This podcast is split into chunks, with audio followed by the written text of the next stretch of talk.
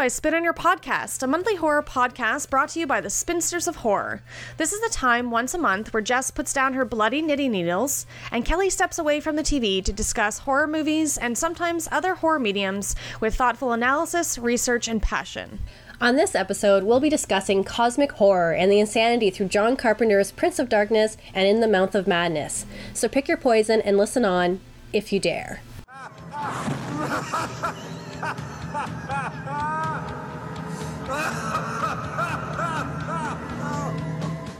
So, Kelly, why did we choose these films? So I believe, you know, we chose these films because we didn't want to choose the very obvious John Carpenter films like Halloween, The Thing. You know, those are such well known John Carpenter movies. We wanted to, you know, choose something that wasn't such an obvious, obvious choice. And then it turned out something that was unbeknownst to me that these are incredibly influenced by H.P. Lovecraft. Yeah, exactly. And that is one of the reasons why I was very excited to choose these two films because we both know that I'm a really big fan of H.P. Lovecraft and love Lovecraftian horror. And so it was definitely something that getting an opportunity to be able to talk about these two films, which I found in doing our research on these films, that they're not often talked about. And I feel like it would be really great to kind of open more of a conversation up about these two films and how interesting themes they have going on to them. Not only are there this interesting Lovecraftian element to them, but they also do have quite a bit to say about like religion and God and women and all kinds of wonderful things. So we're going to start the episode off with a bit of a spotlight on the man, John Carpenter himself. Yeah, so as you guys noticed, that this month, not only do we choose Prince of Darkness and In the Mouth of Madness, but we also focused on the work of John Carpenter himself. And we all know him through his breakthrough film Halloween in 1979, which allowed him to establish a reputation for John Carpenter in horror and action genres. I'm not going to go into the typical kind of like biography of John Carpenter or kind of what he does or who he is. Everyone knows this. Like, if you're not a horror fan, you know who John Carpenter is. If you are a horror fan, you know everything about John about John Carpenter. So whatever anyone tells you, you don't know unless he has some deep dark secrets he has yet to reveal to the world. But one of the things I want to focus on is not only how what influences his work, but how his work has influenced other people. And John Carpenter's work is quite unique. Um, he the, from the 70s and 80s, we saw some really interesting films from him come out, and also he was able to inspire other filmmakers such as Jeremy uh, with The Green Room and James DeMonaco with The Purge. Two really excellent, excellent movies, I have to say. So that's a really cool thing that you added. Exactly. And so which is really interesting is when we watch a John Carpenter film, there's various elements to how he creates something on the screen. So what John Carpenter likes to do when he's establishing in his films is a geography. So he likes to take long, low scenes to establish a sense of foreboding and impending violence. And we all can give, um, it gives the audience a lay of the scenery. So we all recognize this in Halloween, the very first scene where we see him following Michael, young Michael Myers through the house, and to eventually him killing his sister, and then kind of pulling out to the end to see the young boy. And that's actually very characteristic on John Carpenter and seen quite a bit of all of his films. He likes to generate a sense of suspense. So there's always if you notice something when we watch a John Carpenter film is there's always a lot of withholding of the blood and it's not a lot of outright violence. His films are not about the body count, they're always about the suspense that the killer could be anywhere and just waiting for you. And we see these in types of films like The Fog, Prince of Darkness, In the Mouth of Madness, The Thing, Halloween. Like all his horror films have this element to them, even Christine, despite how cheesy that film is.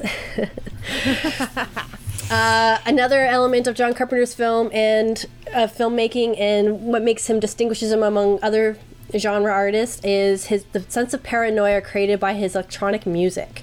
So John Carpenter is very well known for creating his own music and pairing him up with scenes that help to generate an idea of paranoia among the characters. And his characters are always left in a state of constant fear and uncertainty.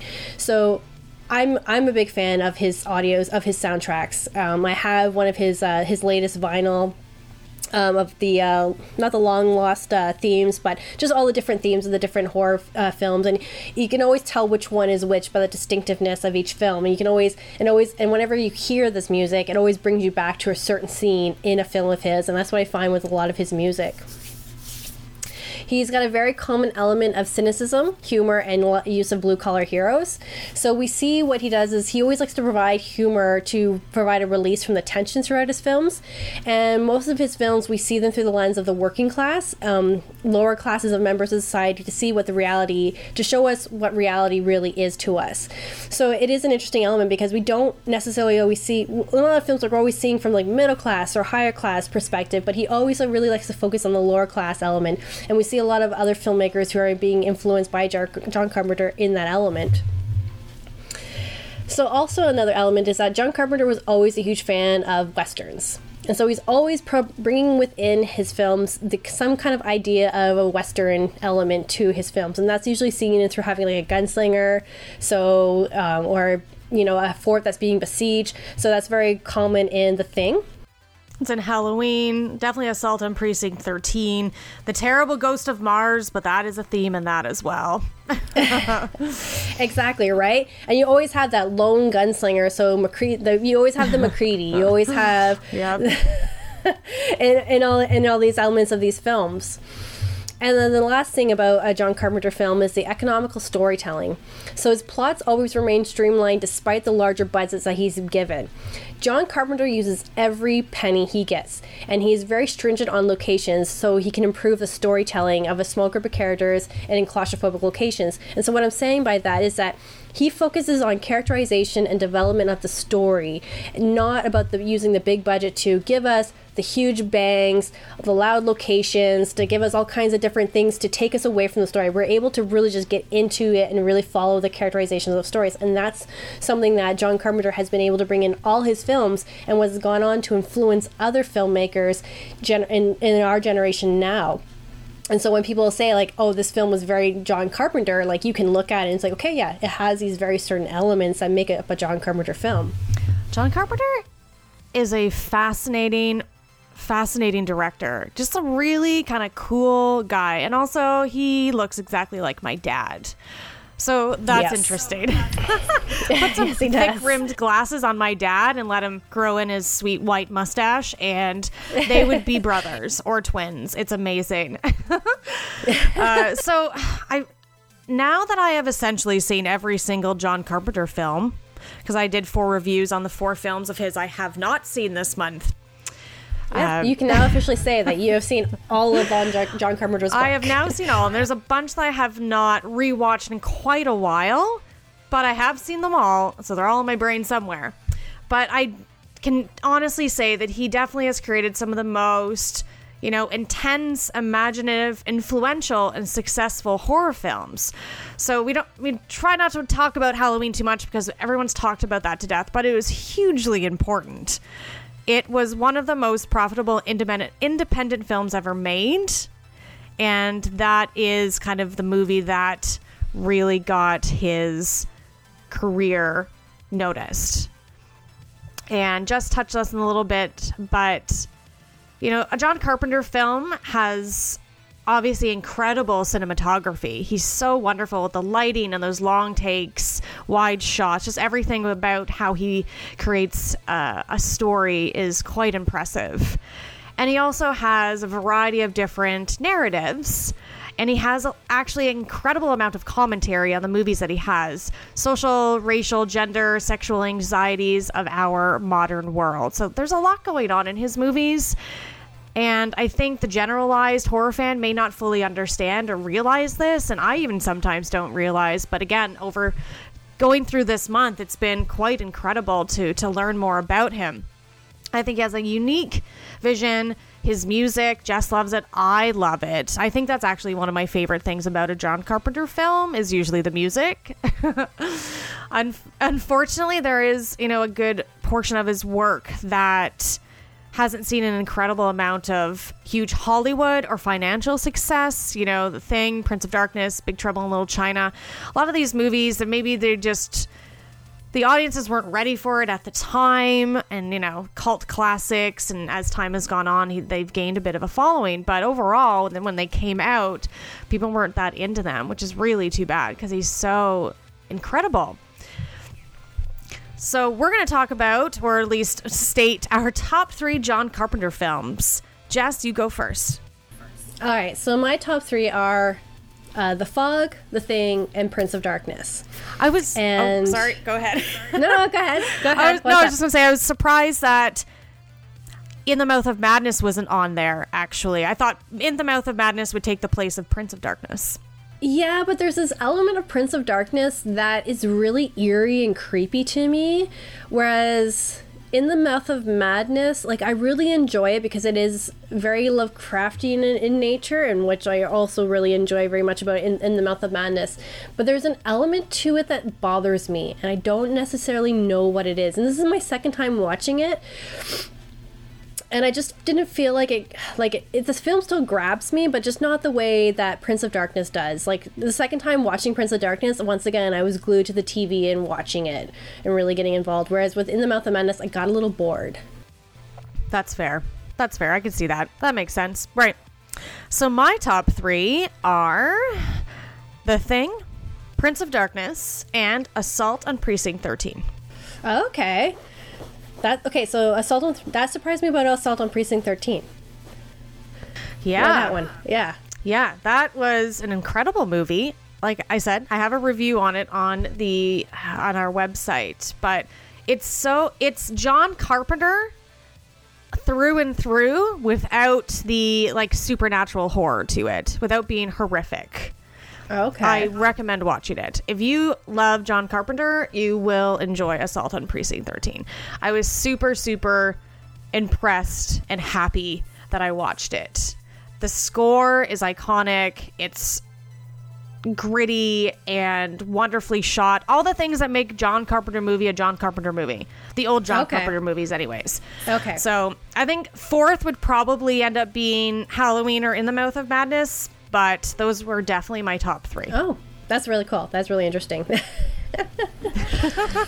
Sometimes I like a good action movie. yeah. No. fair enough. Fair enough. Uh, People like action films. Yeah. So one of the things that I love and Kelly seems to like, but not really like, is when we call a film Lovecraftian. And that was something that when we talked about choosing these films, I was like, oh man, these films are great. They're Lovecraftian in nature. And Kelly's like, okay, I need to figure out and understand what this means. And so we're going to talk about this. What makes a film Lovecraftian? And if you don't know about H.P. Lovecraft, you should go look him up. We will do a whole series on, we will do an, a podcast episode on H.P. Lovecraft, but yeah. Yeah, I thought it was important to know because sometimes you hear that term kind of thrown around a little bit, and I was like, I don't really understand what this means necessarily. Uh, for example, I watched a movie, The Endless, in the last year, and people call that Lovecraftian. And when I watched it, I didn't like it. And often I don't like movies that are you know, within the theme of Lovecraftian style, I just end up feeling like it's a whole bunch of nonsense. But really, what does being Lovecraftian mean? So, a film that is Lovecraftian in nature has a sense of cosmicism, threat of global proportions, there's a seri- seriousness in tone, a sense of foreboding, unconventional weirdness. There definitely can be a breakdown of time, space, and reason.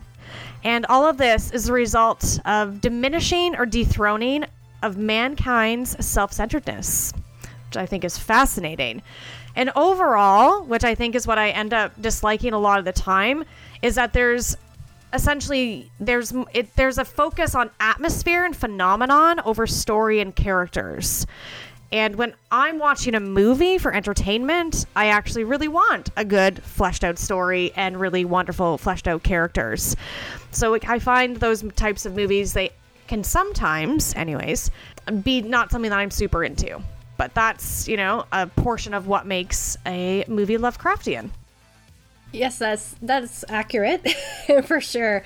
Other elements that make a story Lovecraftian and also how filmmakers try and portray a Lovecraftian element to the screen is we see elements of this complete indifference. So what I'm trying to describe is that when we have like we all know who H.P. Lovecraft is. We've all and if well I don't want to say we all know. Like people who know who H.P. Lovecraft is, they know what how his stories are like. They know what how they go. And when people like to write fiction um, influenced by Lovecraft in, his writings, or like to portray a film influenced by Lovecraft in his writings, usually there's typically some form of incorporation of Lovecraft's characters from his own fiction, so from his own story. So take Reanimator for an example. That was a re- that was a reinterpretation of the actual story, Herbert West Reanimator and it's actually really interesting when you watch the first film and then you watch Bride of the Reanimator. You can see where they were blending a bunch of the different Reanimator short stories to make it a complete film. You can also tell that they use a sense of complete indifference. So, the sense that there's these unspeakable horrors that are uninterested in vengeance, but if you mess up, you're dead. So, in Lovecraftian horror, there is no room for error. If there's an ancient one who's invested time and energy into you to give you an ability to do something, you don't fuck up. You do what you're supposed to do, and that's it. If you fuck it up, they're going to come in and they're going to destroy you. They and it's not doing it out of vengeance. They're just doing it out of the fact that you just not do what you're supposed to do, and they don't give a damn. They don't care about humanity. Humanity is like insignificant in this in the small realm of things. That's where that whole idea of cosmicism comes from. And now Jess is going into it. She's getting into it. She's feeling it. I'm feeling She it. I'm loves getting into it. it now. I love this stuff. So there's the whole idea of compulsion and curiosity. So many characters in Lovecraftian fiction are usually professionals. They're either professionals, they're academics, and they're always drawn to figuring out something that should never be figured out. So we see definitely see this in Prince of Darkness. You'll definitely see this in The Mouth of Madness. These professional type people who are like, no, all life is rational. We must understand these things, and we must figure it out by science. And but they're driven by this idea that they need to figure out this unknown entity that you you should just you should just leave alone. You should just not fucking mess with because it's gonna it's gonna fuck you up in ways that you just don't know. Um, there's always this idea of heritage, so bloodline. So typically, the sins of the mother or father visited upon the children. This is an element a theme seen in a lot of Lovecraftian tales, and also kind of fiction that's inspired by Lovecraft. And always the sense of doom. That it, at the end, it all leads to doom, death, and destruction. In the end, there is no way of escaping it. So actually, this is quite hard for a lot of filmmakers to try and produce on the screen. And some people have been successful. John Carpenter as being someone who has been successful in being able to bring a lot of these themes to the silver screen. But there's other ones that are still, you know, they have they bring elements to it, but it's what they they kind of there's kind of like these rules out there that if you want to bring a Lovecraftian tale to this to the screen, these are the types of things that you need to look at. Ambiguity information that is unknown and also denied by the protagonist as truth and not prepared for the inevitable consequences of such realization. So, this is what I mean. The protagonist spends most of the time in denial of what they know, and when they realize they had already known the truth, is horrifying in the end.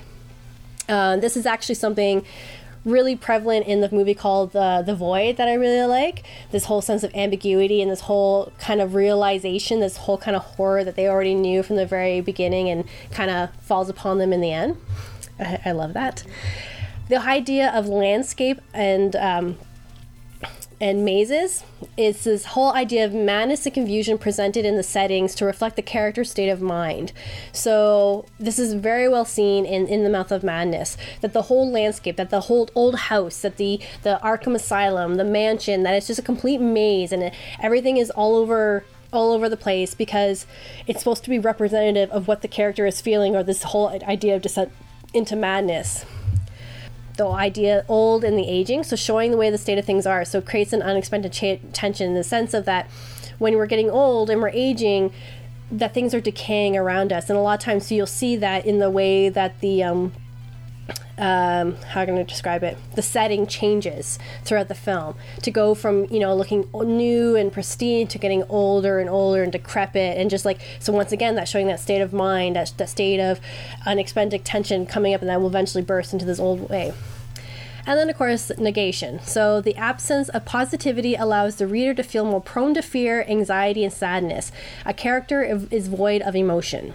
So, this is very prevalent in a lot of Lovecraftian themes. You don't feel positive for these characters at all. I've read a lot of Lovecraftian stories, and I've seen, and like, in Lovecraftian work inspired like by other authors inspired by H.P. Lovecraft and also H.P. Lovecraft. And when you read a story, you don't like you wonder do these human beings actually exist in such a way because they're almost void of emotion but at the same time too you you feel for them and you feel that anxiety building up because you don't know what's going on because there is no positive outcome. There's no positive thing that's happening in the film or in the book to make you feel anything for this character. And so I think that's what's interesting, and I think that's what really brings out a like a Lovecraftian esque type book or movie or any or anything really. So when you say something is Lovecraftian, it has all these elements of essentially just doom and destruction, and that the world's going to end, and you have nothing to do. You can nothing to do about it. Go mad with it. Amazing. Sorry, I just like rambled on there because I, get quite excited about this type of thing. So that brings us to our first film that we're going to discuss, uh, the Prin- John Carpenter's Prince of Darkness.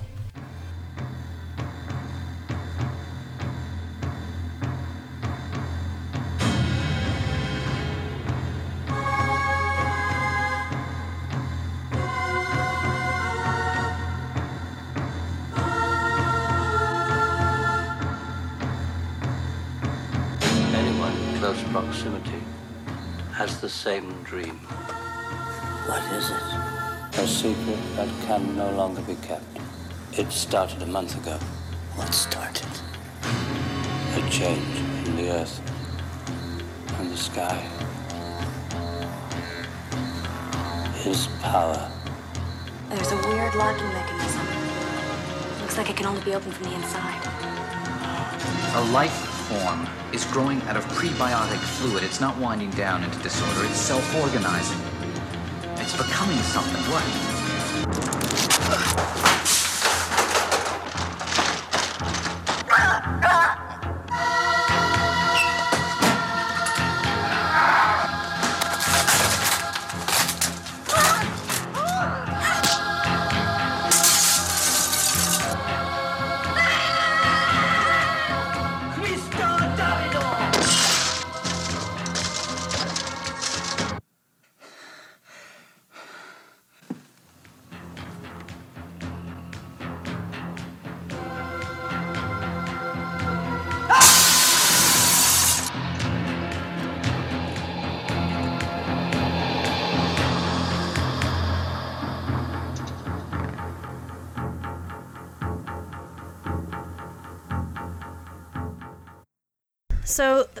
Darkness, I watched it for the first time ever in my entire life for this podcast.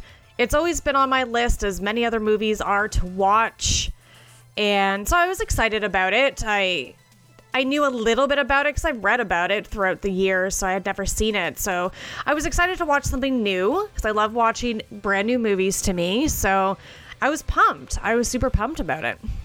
Yeah, same for me. I watched this film about two years ago. Like I like I said, I had gone in as part of those one of those deals. It was like Halloween, where it was like four films on one DVD, and it had like Prince of Darkness, Serpent in the Rainbow, and two of John Romero's zombie films. And so that's when I watched it. And the first time I watched it was on a rainy freaking day. Uh, I was knitting. It was scary. It was atmospheric as fuck, and it was perfect. I loved it. Amazing. So I was quite actually blown away by this movie by the amount that I absolutely adored it. So I loved the music throughout the entire thing. The score is wonderful, and so John Carpenter. I loved the plot, the storyline to the whole thing. I love the special effects of the movie. And I was actually really taken aback by how absolutely terrifying that movie is. There were moments in it where I actually felt some elements of fear, which is hard to do for a 25 year horror fan. And what was horrifying? Those dream messages. Oh, yeah, yeah. Uh-uh. So it's kind of like in a found footage style, and the weird like radio signal voice, and slowly opening up the doors to this church. And I was like, no, no, this is scary. um, ugh, and yeah, and there's so much going on. There's so much going on in this movie. Uh, I just found it deeply unsettling, and I was just really blown away by how it looked, how it sounded, everything about it. So I loved it. I'm I'm also a fan of this film. Like I said, uh, like Kelly, I love the music. I love the storyline. I like the element of what it brings to kind of creating a new sense of evil in the world. there are when I first when I watched it the first time, there were definitely some elements that scared me for sure. The whole Alice Cooper and the um, the the zombies, the homeless zombies, like you know, just like surrounding the church and just making it virtually impossible for them to get out, and how deadly and terrifying that is. The scene when she, um, I think it's Rebecca. Guys, what- when she, when essentially when the evil goes into Rebecca and she's like gestating the evil in her body, you're just like, oh, that is so disturbing. I feel so bad for that guy trapped in the room watching all this happen right now. I know, right? And then there is when they're looking out the window, that dude that was killed, Ah. and there's that voice, that like non-human but trying to be human Yeah. voice. No, and then his body just falls Into apart. bugs. Yeah. Dead, dead black eyes. nope. Oh my goodness. Yeah. So, what was it? Was there anything that you disliked about the film? Actually, no, not at this time. No. I think for me, the second time around watching it, one of the things I kind of disliked about the film was some of the dialogue was a bit strange. And I think more, it was just more in the sense between the, the doctor and the priest always talking to each other. I'm like, just some of the stuff they say to each other, I'm like, that just doesn't, I don't understand what they're trying to say here, what they're trying to get out. But other than that, I, I would say, like, earlier on, I was like, oh, you know, if they added a little bit more to the storyline, it wouldn't make it stronger. But I want to take that back and say, like, no, I like the storyline as it is. It leaves it up to your imagination as to what could have happened to her, um, her character in the end. Definitely. I agree. I agree to that. I think there was a right amount of plot to satiate me. Definitely. Good old Prince of Darkness. Oh, so good. That's why it made it into my top three. It just, it's crazy. It's crazy. Good film. So it's really interesting that, as I was saying earlier, John Carpenter is one of the few directors who's really who's good at bringing cosmic horror, as defined by Lovecraft, to the screen. So we're going to talk a bit about that. So Kelly, I know you got some notes on this. Yeah, so something more stuff that I didn't really know about. I truth be told, I haven't read any H.P. Lovecraft. So, I don't really know. I've heard about him, but I like I don't that's not that's actually a very um, weak point in my horror fandom as H.P. Lovecraft. I've seen the odd movie, of course, um, but I haven't read anything, and I don't know that much about him besides him not having any women in stories and him apparently being racist. So those are like common things that people know about him. But any of the themes that are in, you know, Lovecraft tales and movies, this was all brand new to me, and it was absolutely fascinating. And one of the big things and one of the themes of Lovecraft and now John Carpenter, a couple of these films, is the cosmicism. Cosmicism. So, what is that? I really needed to know. So, because that's going to be what cosmic horror comes from, right? So, it is the premise that human law, emotion, and interests are invalid and of no, cer- no significance in the cosmos. Humanity is insignificant from the cosmic perspective. Humanity has no purpose, and our annihilation would have no impact on the cosmos at large. Co- there are cosmic beings, not gods or devils, and they are indifferent to us.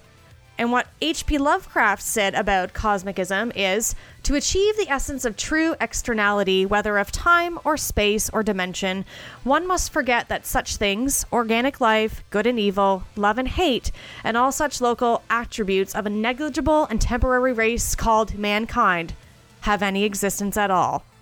This is grim as shit. How did I, how have I overlooked all of this? For all of these years because it's 100% right up my alley. and learning about what cosmic horror is and what cosmicism is, it put into my mind, I'm like, this sounds a lot like nihilism. Mm. But, you know, I looked this up that, so there's one important difference. So, cosmicism emphasizes the ins- insignificance of humanity and its doings rather than absolutely just rejecting the possible existence of some higher purpose or purposes. So that is the significant difference between cosmicism and nihilism. And we'll totally get so much more into this when we do HP Lovecraft month. There's so much that we could talk about, but it was so very cool. And I read, I found some work by a woman named Anna Powell, and she did a lot of work on John Carpenter films, you know, spiritualism and film, definitely a bunch on Prince of Darkness, but overall, like H.P. Lovecraft and John Carpenter. So, where, you know, John Carpenter, these two films in particular, so how his style fulfills the kind of Lovecraft the Lovecraftian criteria for horror fantasy is that in these, um, you know, generally in these two films, that quote unquote plot is everywhere negligible and atmosphere remains untrimmed, which essentially means that, like I mentioned before, that like the narrative structure of the films is secondary to the film's you know portrayal of psychological states and atmosphere. We know other john carpenter films like halloween the fog christine they have very they're very much like a you know has your regular kind of storyline regular kind of genre plot um, but in these, especially in uh, Prince of Darkness, you know, we really emphasize this, the psychological state of and the atmosphere of the people in that movie. It has a repetition of, you know, nightmare imagery, and it draws a lot of uh, atmosphere because of that. Think about that gothic downtown church, that basement, all those crosses everywhere. And then you have John Carpenter's like droning minimalistic score right? So it's kind of like this wonderful mishmash of, you know, Lovecraftian styles. Um, so a connection between Lovecraft and John Carpenter are huge, especially considering they have a shared interest in the interplay between science and supernaturalism. And I think that John Carpenter was able to capture the essence of H.P. Lovecraft hugely in his Apocalypse trilogy. So, in the Apocalypse trilogy, all three films have different production companies. Uh, cast and screenplays were all done by different writers, yet they all carry a common thread to them H.P. Lovecraft and cosmic horror. And we know that cosmic horror is mostly associated with Lovecraft, who H.P. Lovecraft himself was inspired by the early works of Algernon Blackwood, who was a, who wrote short stories and was a novelist, and he was most prolific writer of ghost stories and William Hope Hodgson, who wrote many short novels linked to horror and science fiction set in the ocean. And H.P. Lovecraft was quoted as to now all my tales are based on fundamental premise that common human laws and interests and emotions have no validity or significance in the vast cosmos at large. So, cosmic horror un- equals cold, uncaring universe where humans are of no importance. We are not the center of everything. And so John Carpenter is inspired by a lot of Lovecraft's literature, and while he did not do any direct adaptations, his three films with apocalyptic horror all deal with humanity which has no chance of survival. So I know we didn't talk about The Thing, which is actually the very first film of this apocalypse trilogy, but everyone's talked about The Thing. Great film. In The Thing, this the idea is the theme is a lot less is more subtle but the alien threat to self is prevalent. Prince of Darkness was not a successful film as a thing, but it was the linchpin to the it's the linchpin to the whole trilogy. It is possessed homeless people, which if you know the work of H.P. Lovecraft, we can associate him to a Lovecraftian cultist. There is a slumbering evil that mankind is now the center of the universe. There is an anti-god released from another dimension, in brackets elder gods and mankind is losing a sense of self by possession by from by a devil by a devilish liquid in the Mouth of Madness is considered the best of Lovecraftian film ever, with many nods to him and references to his work. The man, the main character, is in a is found himself in the madhouse, insisting that he's not insane, which is definitely a huge trope of Lovecraftian literature. That all his protagonist usually starts saying, I'm going to tell you a story, but I'm not crazy, but it's going to sound crazy. And you're like, uh, and then you're, as you're reading the story, you're like, I'm sure this guy's crazy, or maybe he's not crazy, I'm not sure. But we also see in In the Mouth of Madness, the very nature of reality is then questioned, especially when Trent, and we'll talk about this in The Mouth of Madness, sees this other element of reality, this other dimension of this evil. So as quoted by Orion Gray, the creature from the thing could replace you and mimic you perfectly. The devil, liquid, and prince of darkness could override your free will, but in the mouth of madness shows that you never really had any free will to begin with, which is very Lovecraftian in nature. That in the end, when you realize that when you knew the truth the whole time, it is horrific that you really had no means of survival to begin with, that you were literally just fighting for your sanity, fighting for an ability to maybe make yourself significant in face of something ultimately that thinks that you are insignificant.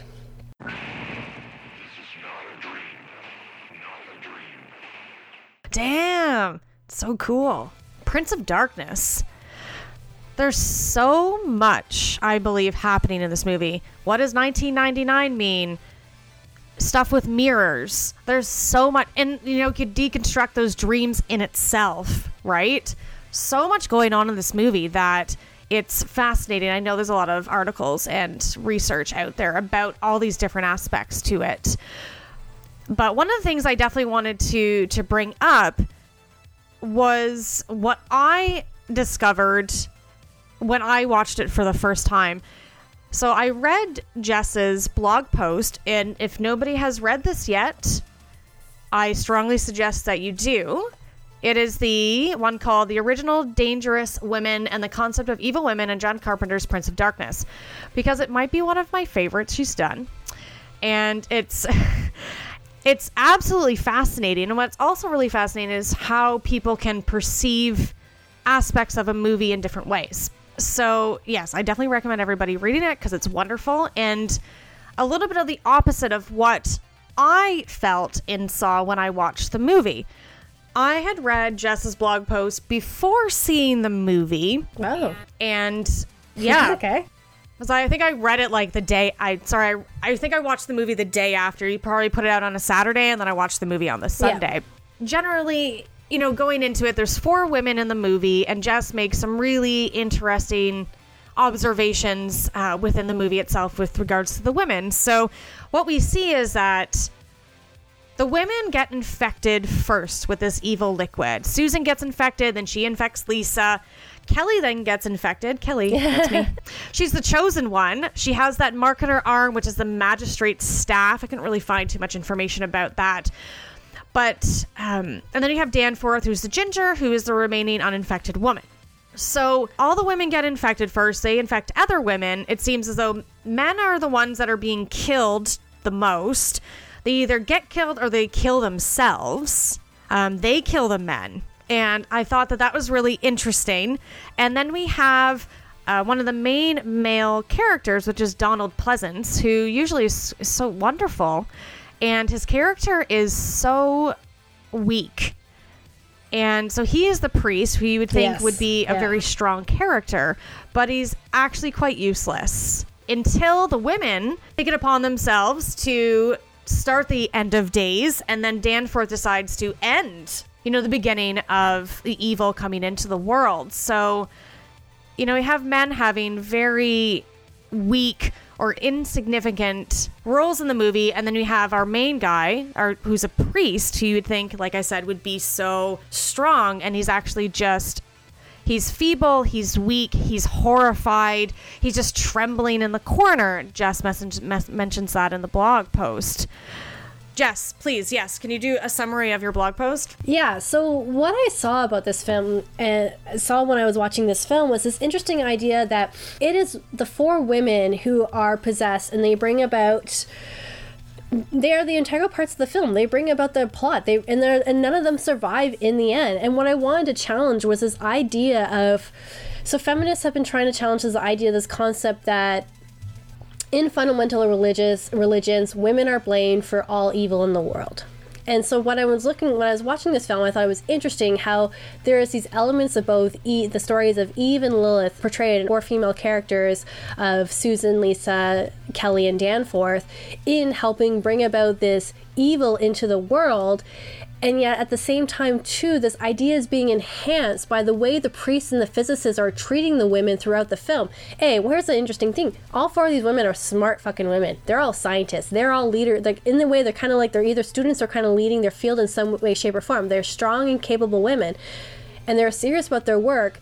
And they're not they're not visibly fazed by the evil revelations, unlike their male counterparts who like cry. They want to abandon the project. They want to get the fuck out of Dodge and it is them who become possessed by the evil first. They are the ones who are killing the members of the group. They're the ones who are possessing other people and transferring the evil to the other to the other people within the group to help bring about this end of days.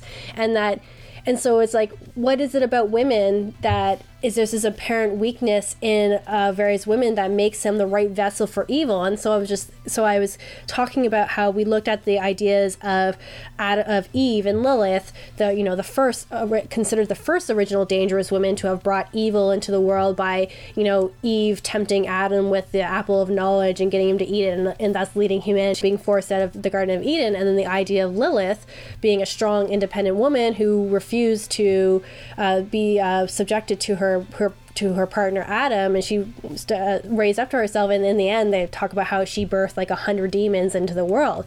So I thought well, this is really interesting. How these all these four of these women are the ones who are the main protagonists, bringing this evil into the world, and they have to go up against the patriarchy, which is represented in the Catholic Church in the in the concept of Father Loomis, who, like Kelly said, the entire time he's paralyzed by fear, and it's not until Danforth takes action herself to get rid of the evil. And what does uh, Father Loomis do to prevent, to stop, to what's his part? He just smashes the mirror and essentially traps her in there. And then at the end, we kind of see that maybe she was taken over as well. So I was kind of like trying to really focus in on this idea of how in society and in religion, in a lot of uh, fundamentals religions, women are seen as the bringers of evil. That there is something fundamentally wrong or something wrong within women that allow us to be susceptible to other evils and to bring it into the world because we are, you know, within our wombs that we can, you know, because there's a scene where Kelly she's just just dating this evil in her belly and at one point she looks pregnant it looks like she's going to give birth to something but it ends up just taking over her whole body and she becomes that manifestation of the evil and you're thinking, okay, like, it's this just constant idea that women bring evil into the world. And this is where I was kind of like, in seeing, I saw this in this four different characters in films. Not something I agree with. I actually agree the, the complete opposite, but I thought it was this interesting concept that was brought about in this film. Completely, completely, right? And I just thought it was so amazing that you you know connected all those dots and had those observations. So when I was watching it, I felt the opposite. I completely see where you're coming from. Christianity has, I know how it sees women. It's terrible. It's about a repression, oppression, and taking the power out of women's hands and giving that to to men.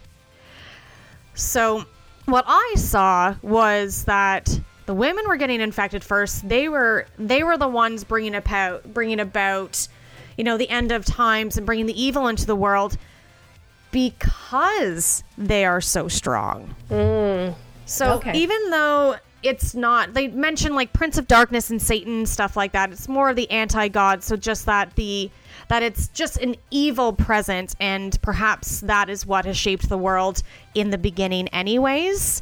And we know Christianity has been terrible to women. However, when we were doing the research and talking about witches in October, I learned more about satanic feminism and it's really stuck with me. And every now and then I just keep going back to it because I find it fascinating.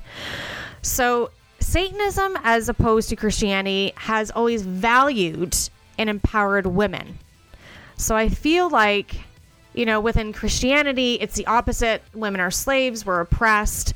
But with satanic feminism, and if folks haven't heard this term before, it's coming from this really, really well, a lot of information from this really great book. It's called Satanic Feminism Lucifer as the Liberator of Woman in 19th Century Culture.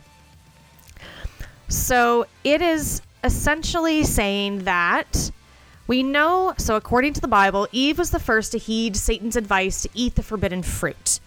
The notion of woman as the devil's accomplice, as you know, is prominent throughout the history of Christianity. Like Jess said, we are the bringer of evil, we are inherently bad.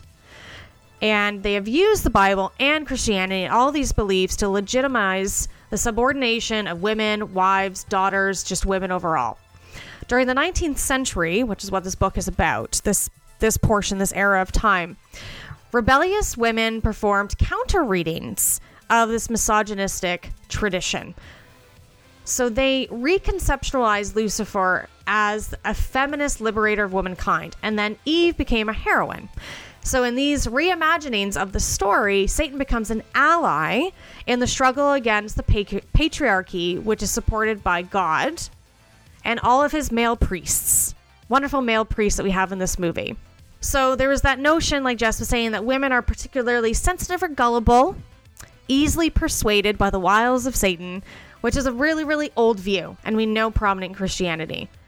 So when you twist the tale a little bit and you look at it from a, just a different perspective, it actually can be quite empowering.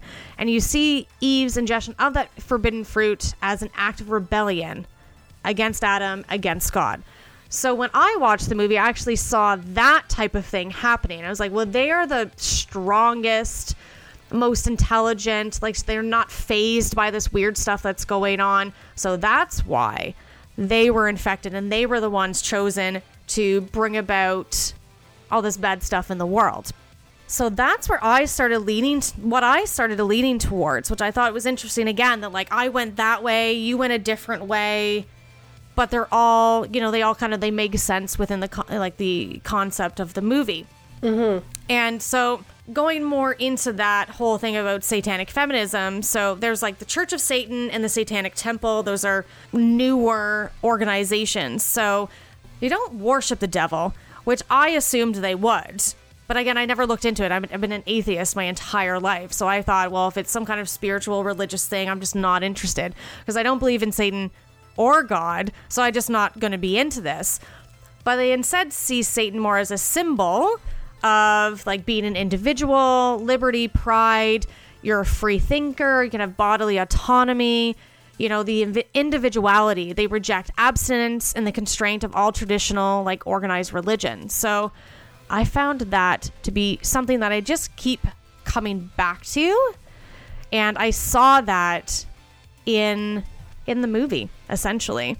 So I thought that that was really amazing because it's all about empowerment and not oppression, which I can definitely I respond really well to. and that's actually the other element and something I'm probably future revelation of one of my blog posts coming up in the next couple of months is going to be about uh, the idea, the concept of satanic feminism, and kind of seen in throughout the, this film and other films that we've watched.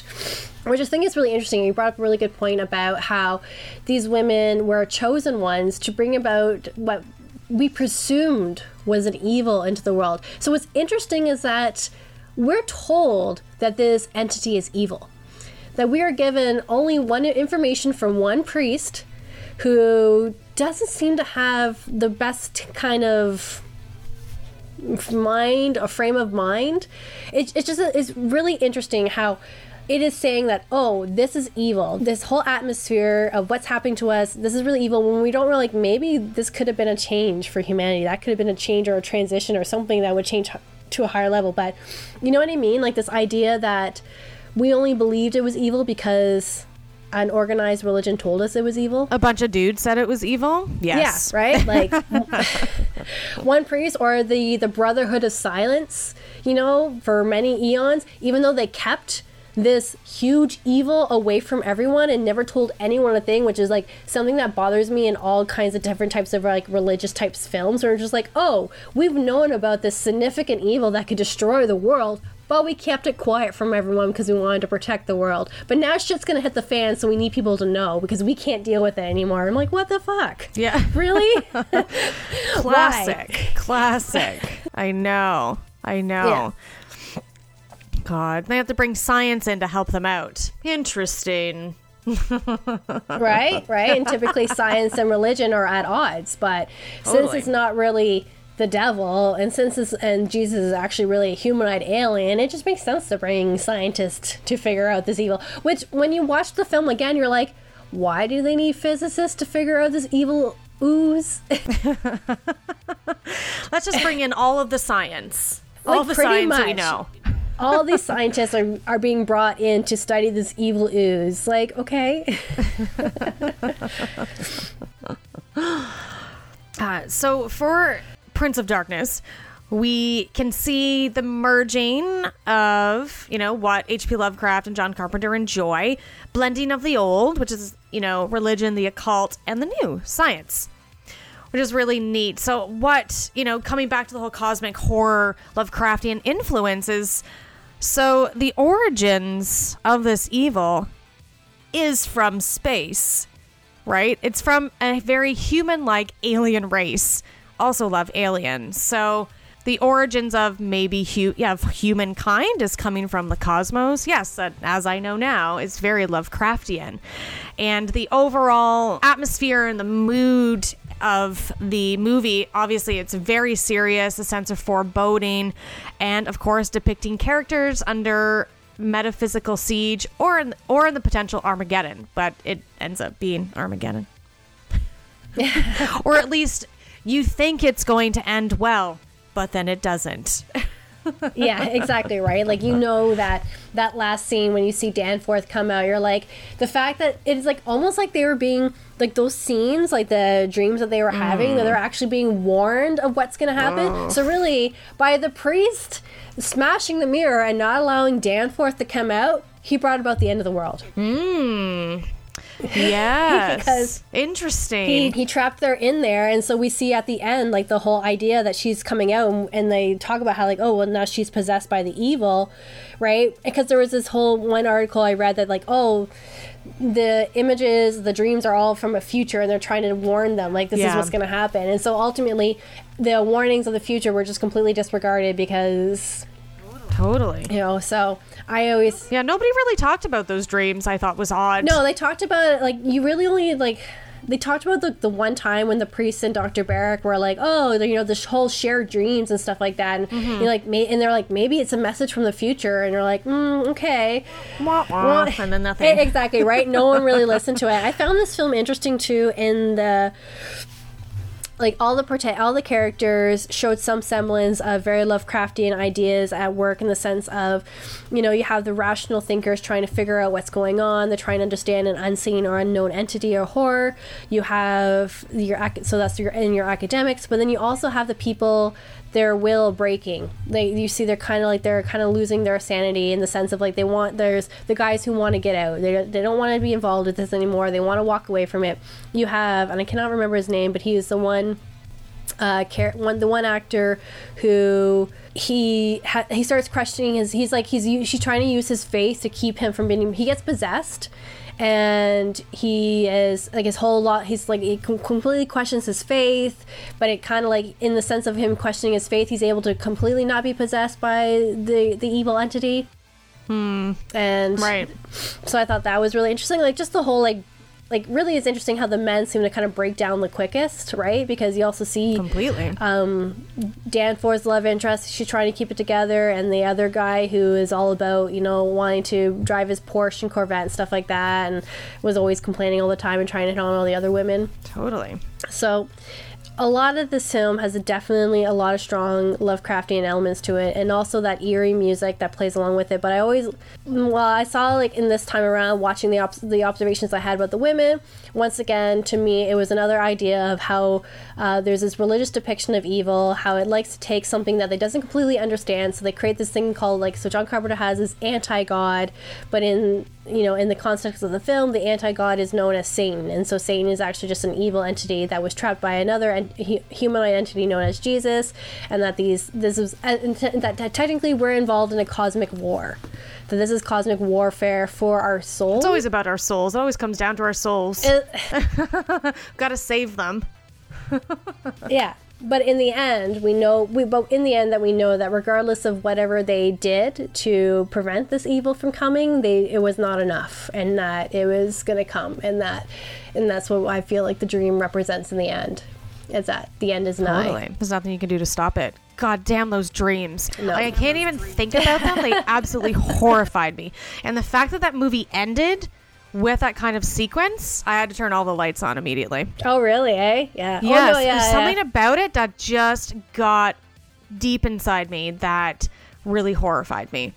There's a lot of elements how they filmed it, how it sounds, the like looming dark image in the building. I was like, mm Oh, I just I absolutely fucking loved it. It was so horrifying to me. And okay, here's something that always I always find interesting. So whenever you have a secret brotherhood or secret organization that is like protecting the world from evil, why is it that there's a million fucking candles everywhere? Why does it look like an actual shrine to this thing instead of like let us like like let us like put this in like the darkest, most disparaging room ever. Let's not make it look pretty. Let's not make it look because in a way I'm like that kind of looks comforting in a weird way. Do you know what I mean? Like I feel like I've seen Yep. films like this where Yep. I'm just like, why do they make it look like an attractive room you want to be in? If this is supposed to be some kind of entity of evil, this is, should be the most cold, sterile room in the world. There should be like locks and like all kinds of things all over it. You should not have like candles and beautiful books and stuff like that all around it. Like it just doesn't make any sense to me. Well, they may ter- they it may horrify them, but they still it seems like essentially worship it in some way. So Yes, exactly. And that's what I'm just thinking. So maybe like the actual Brotherhood of Silence, and maybe the whole, and this will probably like blow like Father Loomis's mind. Maybe the whole church was in on it to begin with, maybe and that's why it was never talked about. you wonder that, right? Why haven't they told anyone about it? Yeah. Why isn't it like? Why is it just one priest that's going in and stopping this? If this was like a whole actual academic like epidemic or something like that, there would be like. Like the whole Roman Catholic Church would be on that church like crazy, and they would be doing all those things. Why are they just like, oh, we'll send one priest in to take care of this? And really, they're just like, nah, he's just gonna, he's just the key to bring it all about. We're just waiting for it to happen. Totally. They I don't know if you know this, but I but religion really likes chaos, so that's probably why. Yeah, Thrive on And- drama and chaos, so that makes sense to me. and now I'm gonna get a million emails saying how blasphemous I am. Perfect. Let's do it. Let's do it. So we're ready to get into In the Mouth of Madness. I am ready. Let's do this. This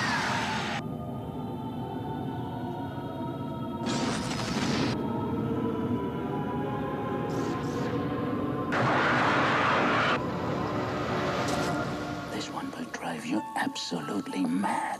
The riots began because the stores could not meet the demands of Sutter Kane's novel, In the Mouth of Madness. Kane disappeared two months ago without a trace.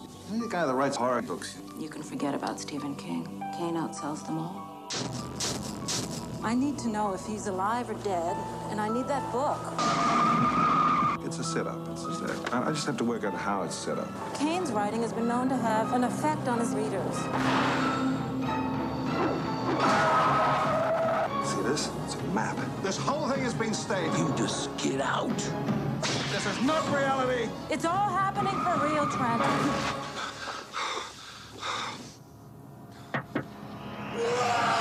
I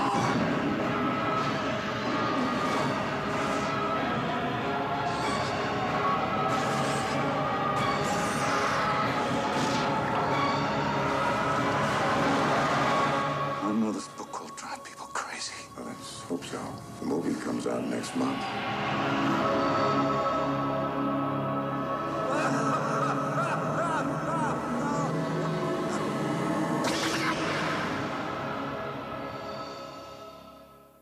All right. So my story for In the Mouth of Madness was actually like I randomly picked this up on Blu-ray around Halloween again, and I knew it was part of John Carpenter's Apocalypse trilogy. So I was like, "Hey, good deal! I'm gonna pick this up and watch it," and I did. I love that so many of your stories about movies are just that. They're like, I found it cheap around Halloween, and then I watched it. Story of my life. Uh, so I saw it for the first time in the 90s when it came out. Ooh. And I, yeah, I watched it a bunch of times in the 90s. I hadn't seen it in likely over a decade. You know, when you've been watching the movies for a long time, it's. There's a lot of things that stuck in my head about it, uh, but I hadn't watched it in a really long time. So it's almost like watching it for the first time because there's going to be so much nuance and aspects of it that you don't remember and definitely a lot of things that I did not remember at all. So I was it was going to be a, a real treat for me to rewatch, which was really exciting because I ended up really really enjoying it, and I forgot so many aspects about it. Um, so what I liked about it is Sam Neill, always, always and forever. Sam Neill, I love you. Pl- please have more roles in horror, please. Hello, Event Horizon. Oh, Talking to you. Yes. I really enjoyed the story. I actually anything that has to do with novels and like horror novels and people, you know, making those, you know, stories come to life in reality. I'm just really into that kind of trope a little bit. Uh I didn't realize how many monsters were in this movie. I totally forgot, but how fucking cool were those monsters? Uh, I love monsters and all those practical effects that were in that movie. Wonderful. I love practical effects. And the metal as fuck opening and closing credits. Who knew that it was going to be so metal? I don't know. but I was so pumped. As soon as it as soon as those opening credits roll, I'm like, "Oh, yeah, I'm in for a good time." Yeah. And then it was a good time. Yeah, no, I agree. Like, it is a good film. I'm not saying, like, I love how Lovecraftian that film gets in the end when, like, when they finally get to Hobbs' End and, like, all the shit that starts happening in that. And you're like, oh, yes, this is very Lovecraftian. This is very, like, I feel like they're in Dunwich right now or in this one other village. And so I really like how that happens um, throughout the film. The music is really good. Once again, a John Carpenter score being added to it. Like like Kelly, I agree with Kelly. The metal score in the beginning and the end, because it seems like, yeah, just kind of random too. At the same time too, because the way the film is going, and it's just like this crazy, this good metal ending. Yeah, the only thing, and I'm just going to jump into what I dislike about the film, is sometimes I felt it boring in the sense, like, in the beginning. I found the beginning boring, like, as he's trying to figure things out, but at the same time, too, it's kind of creepy. Like, when he has, like, the dreams, when he's reading the books in his house, and he has, like, the one dream after the other of, like, the guy seeing the cop like beat up the guy in the alley and he keeps like walking into the alley and then he wakes up and, like, and he sees like the image of the cop beside him and then he wakes up again. He's like oh shit. But i did find like mm-hmm. getting to the end, like getting to that ending where all this stuff starts really happening, I found that took some time and I found like I kind of lost a lost interest. And that time and like which is actually really interesting that this happened and this is why I feel like this is a good Lo- Lovecraftian inspired film because that happens when I read Lovecraft sometimes is that a lot of really interesting stuff does not happen till the very end of Lovecraft's short stories, and you have to find like you have to wade through the beginning. That can be a little tedious and a little boring, and then all of a sudden, like just shit starts hitting the fan and it gets interesting, and that's how I feel like the film goes with that. I didn't find the score that great. I found I forgot that it was in the movie a lot of the time, so I didn't feel like it was Carpenter's strongest score. Maybe I'd listen to it on its own, uh, but overall, I definitely would have loved a more kind of iconic score in the movie. Um, generally, the acting was fine, but I loved Sam Neill's acting and Charlton Heston. Um, I thought they were great. Everybody else's acting was fine. but mainly, I would have loved a bigger, bigger, better John Carpenter score. Hmm, I agree. More John Carpenter score, please. so, a huge theme, so I read, in mm-hmm. HP, H.P. Lovecraft is this concept of losing sanity, becoming insane, which, as if you've seen In the Mouth of Madness, is the huge overarching theme in that movie. So, the theme of losing sanity is, re- you know, in Lovecraft is all about, you know, sanity's fragility and the vulnerability of it. So characters in Lovecraft stories are un- completely unable to cope mentally with the absolutely extraordinary and almost incomprehensible truths that they witness, hear, or discover the strain of for them of trying to cope as you know you see in Lovecraft that he illustrates is impossible to bear and then the insanity takes hold of them. So whatever truth it is that they discover or uncover, it does differ from tale to tale, but the common theme or the common denominator, the connection between them is that despite whatever the hell it is, it's so horrible, it's so awful that the protagonist wishes he had never gone searching in the first place. Yep. because when you find out and it's awful and it's definitely challenging those social norms and every, your traditional social beliefs and constructs that drives them insane. so, like uh, Kelly said, losing sanity is a big theme in a lot of Lovecraft's work. There's also this idea of the atmosphere of dread, which a lot of his work is propagating the idea of a sane person faced up against otherworldly threats that appears to who then appear, appears insane due to their newfound knowledge. So Lovecraft's work, he likes to fall into the realm of a weird fiction where there's like this blend of fantasy, sci-fi, and horror that elicits a certain type of fear in different readers.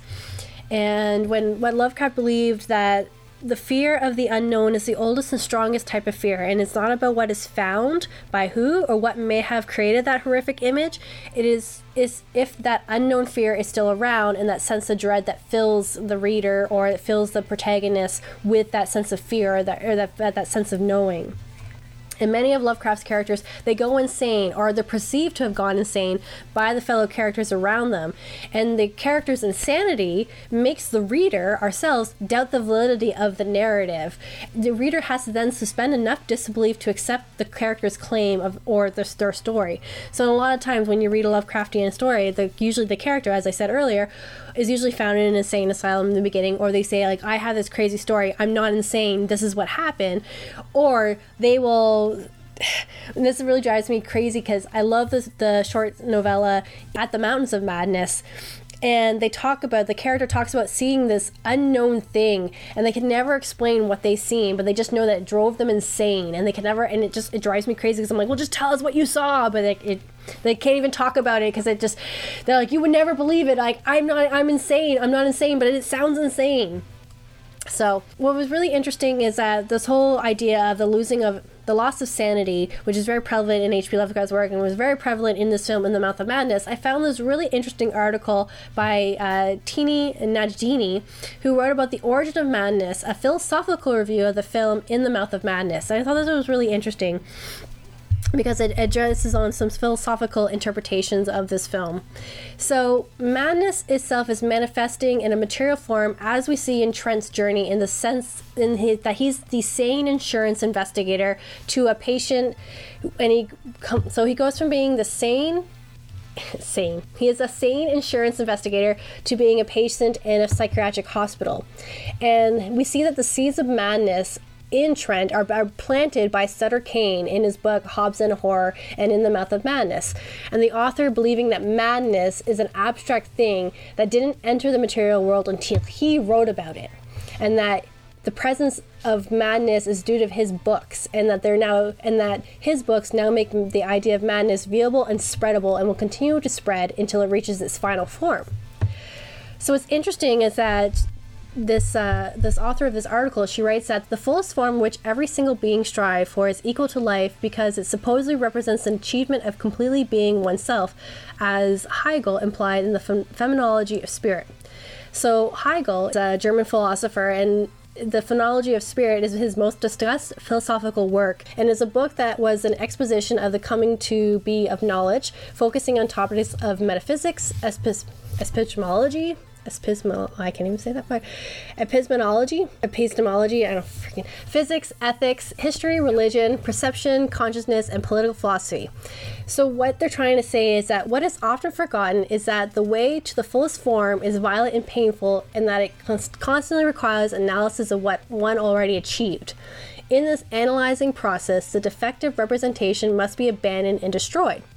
Hegel would then further assert, only by doing so can you continue to find a new and better representation. So what they're trying so what this author is trying to say is that Kane's first book that he ever wrote in his series was is not the perfect representation of madness and that his new book, In the Mouth of Madness, builds off his first and corrects any flaws and becomes more powerful when you open yourself to it and it drives you insane. So, what we see in the movie is Trent is struggling with his self examination of by which the madness inspires them. It challenges the societal norms and values that abandoning them leads to inner stability being shaken along with the stability of society, thus leading an insane individual to be isolated by the rest of society or be seen as a deviant so the film itself so quote here from the author is the film itself shows that knowledge transformation is violent because it requires potential receiver to destroy what they already know before this new knowledge can rest in their mind. As a Foucauldian would say however such violence is mostly tolerable if not acceptable in almost every society.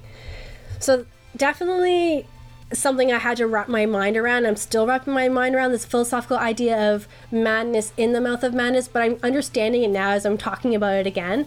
Um, after I've done my research, it's like, okay, yes, so Citizen Kane wrote a book about madness, but he keeps, but each book was not perfect, and he needed to destroy what he believed madness to be to create this ultimate book in the mouth of madness. And as people got became to understand it, it drove them insane as well because it challenged all their societal norms. It challenged everything. And once again, we see how insane people are treated. They're isolated and they're pushed away from a society, but in a way, they just had their norms challenged by something else that opened their mind up to a newfound knowledge. And as we know with H.P. Lovecraft, once you discover the truth, it drives you insane. And people start acting super wacky and killing each other, and it pretty much destroys society as we know it. Exactly. Exactly. That is a great article, and I would love to read the full thing. So if you can forward it to me, that'd be great. I will. Perfect. In the Mouth of Madness. What? What a movie. You know, it. I have read that it is the most, and maybe like one of the best, like Lovecraftian style movies. I haven't seen a lot, but once I did finish watching it, I could I could see where these people are coming from. There's so much of it. It plays with the deconstruction of time, space, reality, not to mention those monsters again. That aspect in the ending where they open up the portal and those horrifying monsters are like running as much as they could run down that long hallway after Trent is actually quite terrifying. Those, ugh, that I didn't feel as much fear in that moment as I did with Prince of Darkness, but there was a moment I was like, that actually is quite horrifying. If you could be that person in the moment, uh, it was really fantastic. Yeah, it reminded me of like an element I like of reading like the Dunwich horror and when they talk about the one elder god coming out through the portal and you're just like, "Oh dear god. Oh dear god. Yeah, this is not good." Totally. totally. And like under if if that was reality and here we are learning that that is a thing that exists. Yeah, I, could see going insane. That's just terrifying. so I read more Anna Powell. D- did a lot of work with John Carpenter and like I said with his work with H.P. Lovecraft. So John Carpenter doesn't 100% completely mirror Lovecraft's view of the human race, which is like weak and in- insignificant, but they both have those apocalyptic visions for their stories. Uh, with, you know, the persecutions of humans being, you know, coming down from cosmic demons, demons, we'll put in quotations, cosmic beings that really want to invade Earth. And in the mouth of madness, compared to uh, H.P. Lovecraft. So in Lovecraft's work, you have the Necronomicon as a grimoire, or a key or a guide to gateways and transitions. So Kane's novels in In the Mouth of Madness act as an actual literal gate where abominations they manifest and then they eventually replace you know, our normal lives with the diabolical virgin, right? It's driving people insane to facilitate the victory of the old ones, essentially. They don't necessarily use all those exact same words, but it's that general idea that is so similar. Those books are acting as that grimoire or that key, that gateway into the world. And it comes down to close to the ending where you have, you know, Sutter Kane saying to Trent, You are what I write. And then Trent says to Kane, I know what I am. I'm not a piece of fiction. And, you know, he's standing by that dripping, slimy door. Uh, Kane turns into paper and he, like, tears himself into the hole that turns into the gateway. As editor, Linda Styles, is reading the book and making everything happen. That is so Lovecraftian. So I read again, right? It's it's all coming together for me now, which is really really cool. You know, and of course all the monsters are so Lovecraftian. They're amorphous, slimy, tentacle monstrous beings. They're unholy abominations, right? It's so crazy. Also, let's see. Prince of Darkness, In the Mouth of Madness, in Kane's novel, there's the old desecrated church, which apparently is a common site for all these conjurings and rituals to to occur. Hello, church. And religion, we come back to you time and time again. what evil things, evil secrets are you hiding? Always. so, Haunter of the Dark was a large influence uh, for John Carpenter of In the Mouth of Madness. The narrative is really quite similar. Uh, in Haunter of the Dark, the writer character in Haunter of the Dark is interested in the occult, which discovers a cult involved with a church. Get haunted by evil and there's this ancient artifact that raises the evil demon demons from the depths of space and time. So that was his kind of one of his influences for it uh, which was quite interesting. It sounds like a good read. And coming back to you know in the mouth of madness is stressing the deep space origins of horror the origin of evil is in space just like in prince of darkness so there's some wonderful similarities between them do we believe in aliens? I know I do. Oh my god. It me. We all come from aliens from space. Just like really, really cool comparisons and makes me want to read some Lovecraft. So that's neat. Nice. nice. The fact that I hear you say that you want to read some Lovecraft just like warms my little black heart. It can't be that surprising. Me learning about how grim all this is. Jeez, I love bleakness, so it's great. Very bleak stuff. Very bleak. Yeah, so when I watch these films, and once again, I think I'm just taking it from, I think I just picked up on something in both Prince of Darkness and in Mouth of Madness is the, the feminist aspect of these films and really like analyzing the various female characters that we see come in from these films. And what's interesting is that Prince of Darkness. Uh, while it has Lovecraftian elements to it, it has a very different Lovecraftian element to it that there are four strong women in Prince of Darkness. That is actually not Lovecraftian.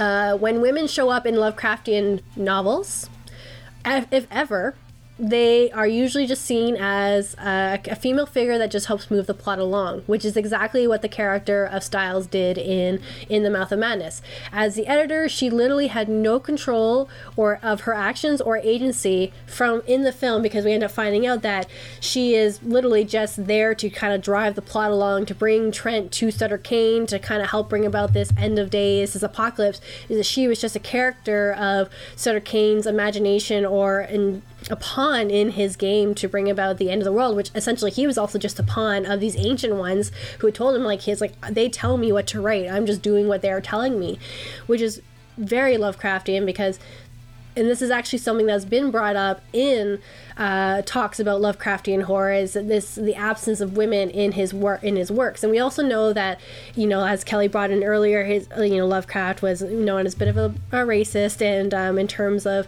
but he also had some like interesting relationships with women or and around women, and so we don't see a lot of female we don't see any female representation in Lovecraftian novels. I think there's only there is only one elder god that is female, and they are usually known for bringing in more monsters into the world, and that's.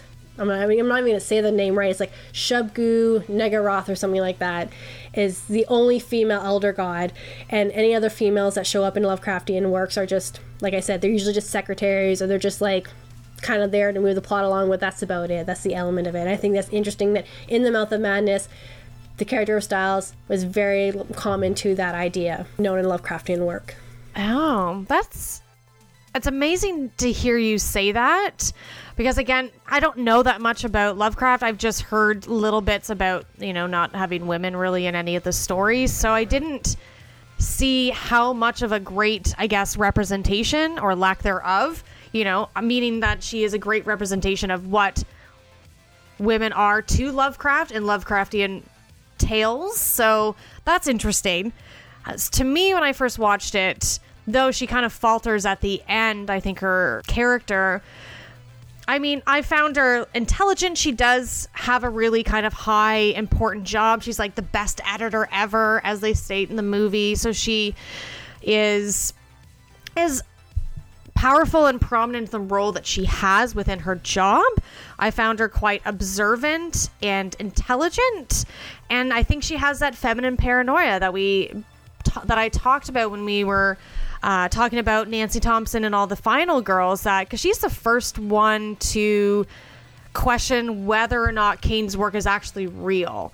I mean, everybody starts having these kind of hallucinations, these delusions, her and Trent, but she's the one thinking, is this actually happening? Whereas Trent is the opposite. That's that says you're like no no no no. This he just like shakes it off until like the bitter bitter end until there were literal monsters chasing him down a hallway. He's like oh yeah no this is real.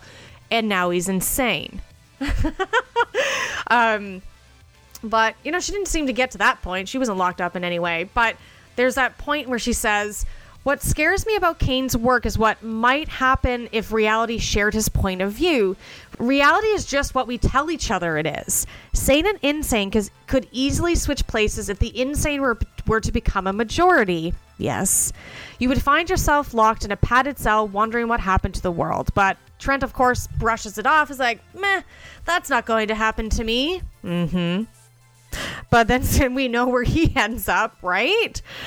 You know, all we have left to do just wait for the, you know, t- the insane and the sane to swap out, which, as we know, ends up ends up happening. So that's kind of how I saw her, and then she turns into an absolutely horrifying creature. absolutely horrifying, contorted Well, thing. And that's a, another interesting element that I find in the film. So yeah, we see this character of Styles moving the plot along, but then when we think about like, okay, well, how are typically women represented in films? And I, it brings me back to the idea of Barbara Creed's The Monstrous Feminine, in the sense of the three women, the three female characters that we see throughout this movie are portrayed in monstrous in a monstrous way in some shape or form. We have Mrs. Pickman, the old elderly woman who just seems so sweet and kind and yet she had She sure know did. right but she had this like complete deviant undertone to her and this whole disguise where you know at, at the end where she has her husband chained to her um, at the desk there and then you later on hear Ugh. them down in the basement she's turning into like this tentacly thing coming out of her and she's killing her husband you're just like Mm-hmm. okay sweet innocent old lady who runs a b&b is actually a crazy deviant monster killing people okay check one monstrous woman in this film uh, the little girl Mm-hmm. who when we see them chasing the dog and then we see them later on when she's speaking to, to styles and be like oh well you're our mommy and stuff like that. And she's turning into like the little girl's face is turning uglier and uglier and uglier and she's leading the pack of all the kids to you know chase after the dog and to go into the boys. So i was like okay young little girl uh, kind of like a bringer of truth and knowledge but she's monstrous. She's evil. She's you know especially because she's like the typical you know blonde hair little cute little blue dress but ugh evil evil and then once again, Styles, female seductress. She was used to bring Trent to Hobbs' ends, and she tries to get him to take the story. So, like you said, she understands. She understands more than Trent does in the beginning. But it's interesting how she is.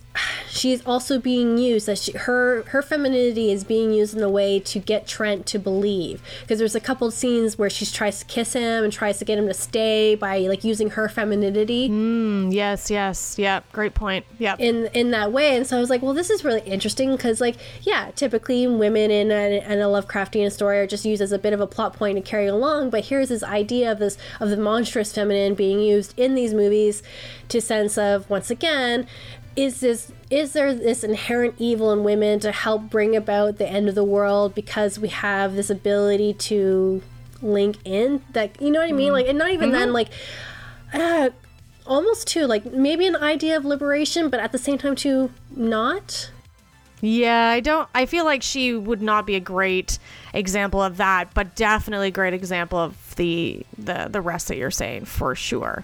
Yeah so i found the representation of women in this film really interesting. The whole idea of the descent into madness that was really interesting too the whole idea of like reality becomes completely distorted or, or was was it the reality of what he knew that was a complete distortion or what the rea- and the reality of Sutter Kane knew all along the reality? So I just I always love that stuff because like once again it's finding out the truth that you're never supposed to have known and now you do know so what do you do? You literally just go insane and I like that idea of how that madness spreads and literally leads to the end of the world.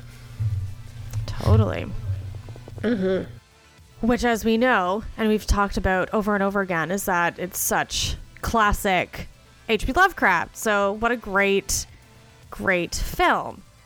And so I feel like this film, so In the Mouth of Madness, is definitely an extension of a variety of reoccurring themes that we do find in overall John Carpenter's filmography. The end of the world, the loss of free will, the distrust of mass industry and global corporations, the cataclysmic resurgence of ancient evil, and then all of our homages to H.P. Lovecraft. FYI, did you know that the evil, the church in the evil town of Hobbs End was actually called the Cathedral of the Transfiguration, which is in Markham, Ontario, Canada. It's in my Oh. neighborhood. that beautiful, beautiful church is in Oh, wow. right nearby me. It's about an hour away from me. Do you read Sutter Kane? Well, now it's time for Spinster's final thoughts. For me, I have to say, Prince of Darkness and In the Mouth of Madness, it, it shows, you know, John Carpenter's, you know, the pessimism that you can see in his films overall, just overall in all of his filmography, so much of it. And like his characters and the heroes, the protagonists in the in the movies, their inability to truly vanquish evil. So initially, it seems as though they're going to have a positive ending, but then it turn, turns bleak when it seems that evil can either regenerate, it's just still alive, or it becomes victorious, like in The Mouth of Madness. The endings are bleak. I really, really enjoy bleak endings most of the time if they're done well. Um, I just I love darkness. I love bleakness. I don't like happy endings overall. I just want things to just be grim and horrific pretty much all the time. Unless you're what we do in the shadows, and that's wonderful. you know, I said that I've never read any H.P. Lovecraft, but really it seems like it's just grim as fuck, and it's really something that I can really get behind. Uh, you know, if I want to get into some stories, and if I don't, I don't have to put all the commitment of reading a whole actual novel, which I am struggling with currently with reading more. So, like generally speaking. So really I can get behind that, you know, minus the lack of women and racist overtones that we talked about. So, but you know, putting that kind of aside, I understand his in his influence overall in horror, horror literature, but in horror movies, especially these put on by John Carpenter, which again, I I hadn't seen Prince of Darkness, but I'd seen In the Mouth of Madness and I just had no idea that these were Lovecraftian movies. So, it just brings this really interesting, deeper element to them that I really have enjoyed, and I'm really glad that I watched them. I also didn't know that The Thing and these two movies was encapsulated in what's called the Apocalypse trilogy. So thank you, Jess, for informing that. I learned that from your Dark Spectrum episode on, I think you guys did The Thing and something else. Yeah, so I had no idea that was a thing. So that's great to know. I love learning new things. And I really think besides Assault on Precinct 13, that these three movies in the Apocalypse trilogy are his strongest films. Hot damn. Those are some excellent, excellent movies.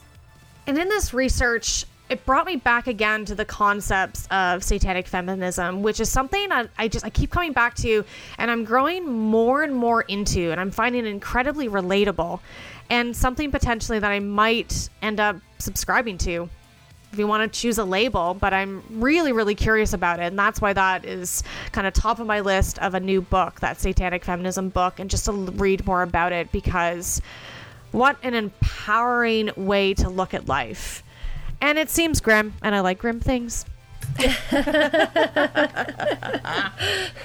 Kelly, the grimmer the better. That's your like new shirt. That's my motto in life, actually. That's your motto, like the grimmer the better. Yes.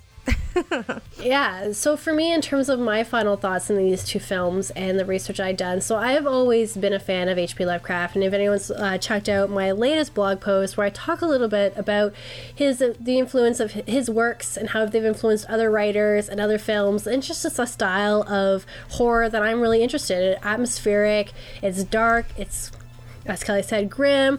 This whole idea of cosmic horror that there's just, you know, like I do like yeah every once in a while i do want to see like a bit of a story where like there's a ghost haunting or something like that or something good comes about it but sometimes i just want that horror novel that makes me think and that makes me really want to engage more with the material and i find that with hp lovecraft i do that. I actually have to read like all his stuff like he's got short stories or he's got like little short novellas I find I have to go back and reread some sections because he tries to describe the undescribed an undescribable horror, and that's so hard to do, and it really leaves you to your imagination, and that's what I really enjoy. And so this is what I really like about the two films, Prince of Darkness and In the Mouth of Madness, because John Carpenter brings about his own style of filmmaking to really help bring those elements of an undescribable horror to the screen, which is really hard for directors to do.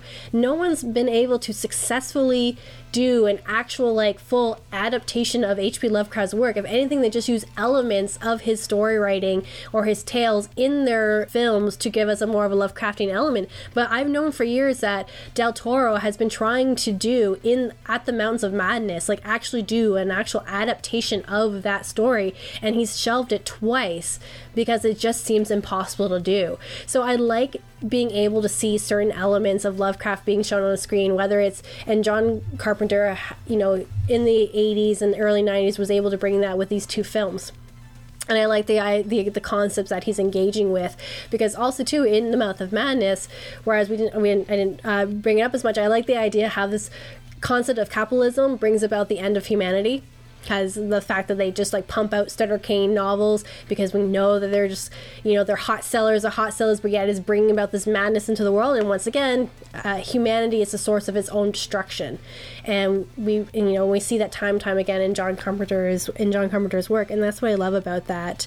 And yeah, and I really enjoyed writing my first blog post about um, the origins of Dangerous Women, the original Dangerous Women, and and it really did bring about an idea that I want to engage with further about how women are not just like the whole idea of representation of women in horror films, but why is it that sometimes women are the ones who are chosen to be the the linchpin or the idea that moves the plot forward or why is it that women are in so this is something that i'm finding myself as i'm watching films now i'm really becoming more and more interested in seeing why how women are being depicted in not only in horror literature but also in horror films. And i know everyone you know the final girl and this is a definitely a big theme in the horror community but it's definitely something i'm much more interested in now. I'm going back and watching some of these films and having more of a interesting dialogue and thoughts about that. So that's where I'm where I came from and writing that blog post and seeing those ideas in Prince of Darkness really engaged really brought me to engage with those ideas more.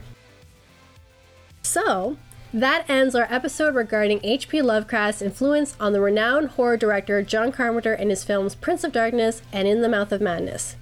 We want to thank Dance with the Dead for our intro and outro music, Robies, and Brandon for all his work on our promotional materials. Also, to all you listeners, we want to remind you to follow us on our website, spinstersofhorror.com, on Facebook at Spinsters of Horror. We're also on Twitter at Horror Spinsters. We're on Instagram. Come check out our cool photos at Spinsters of Horror. As well, please, please, please rate and review us on SoundCloud, Stitcher, iTunes, and any podcasting app you listen to us on. And reminder, we have merch. So please visit TeePublic to purchase our t-shirts and buy stickers from our shop that, that you can find on our website. Next month, we float into the horrific subgenre of space horror with explorations into Alien and Pandorum. Mmm, my favorite. But until then, remember the future of fear is female.